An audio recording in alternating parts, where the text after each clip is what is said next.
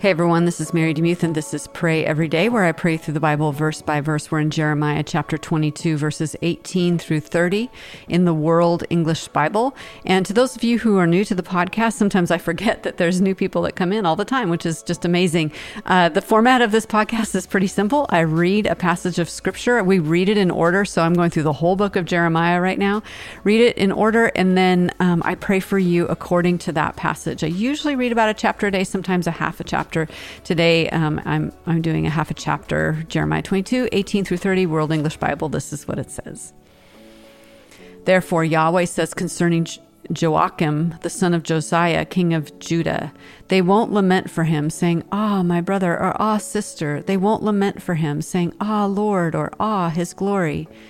He'll be buried with the burial of a donkey, drawn and cast out beyond, beyond the gates of Jerusalem. Go up to Lebanon and cry. Lift up your voice in Bashan and cry from Abarim. For all your lovers have been destroyed. I spoke to you in your prosperity, but you said, I will not listen. This has been your way from your youth that you didn't obey my voice. The wind will feed all your shepherds, and your lovers will go into captivity. Surely then you will be ashamed and confounded for all your wickedness inhabitants of Lebanon who make your nest in the cedars, how greatly to be pitied you will be when pangs come upon you, the pain of as of a woman in travail. As I live, says Yahweh, though Coniah, the son of Joachim, king of Judah, were the signet on my right hand, I would still pluck you from there. I would give you into the hand of those who seek your life, and into the hand of them of whom you are afraid, even into the hand of Nebuchadnezzar, king of Babylon, and into the hand of the Chaldeans. I will cast you out with your mother who bore you into another country where you were not born, and there you will die, but to the land to which their soul longs to return, there they will not return. Is this man Coniah a despised, broken vessel? Is he a vessel in which no one delights?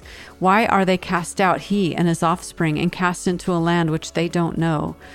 O earth, earth, earth, hear Yahweh's word.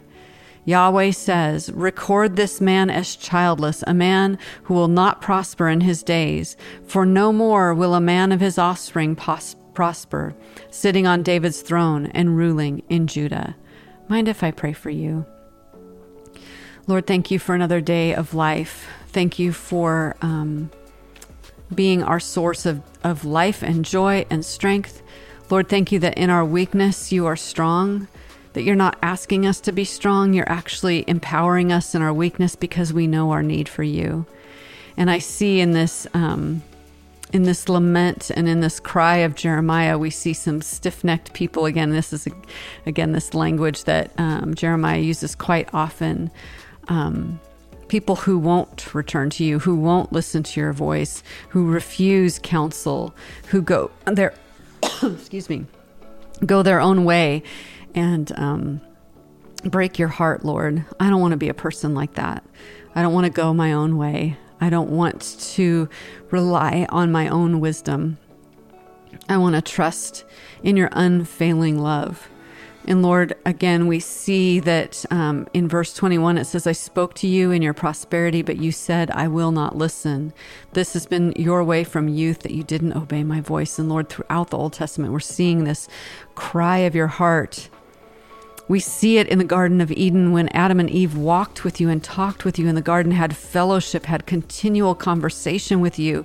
And when sin entered into the world through a really bad choice, the first thing that they did was hide from you, and you were longing to talk with them in the garden, and they were hidden in the bushes.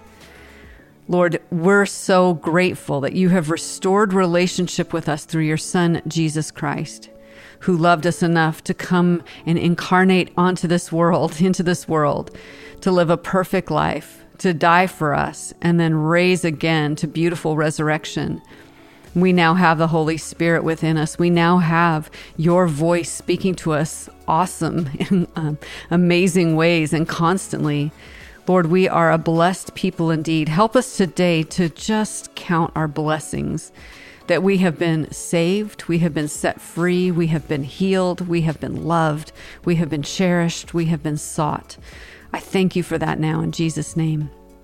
Amen.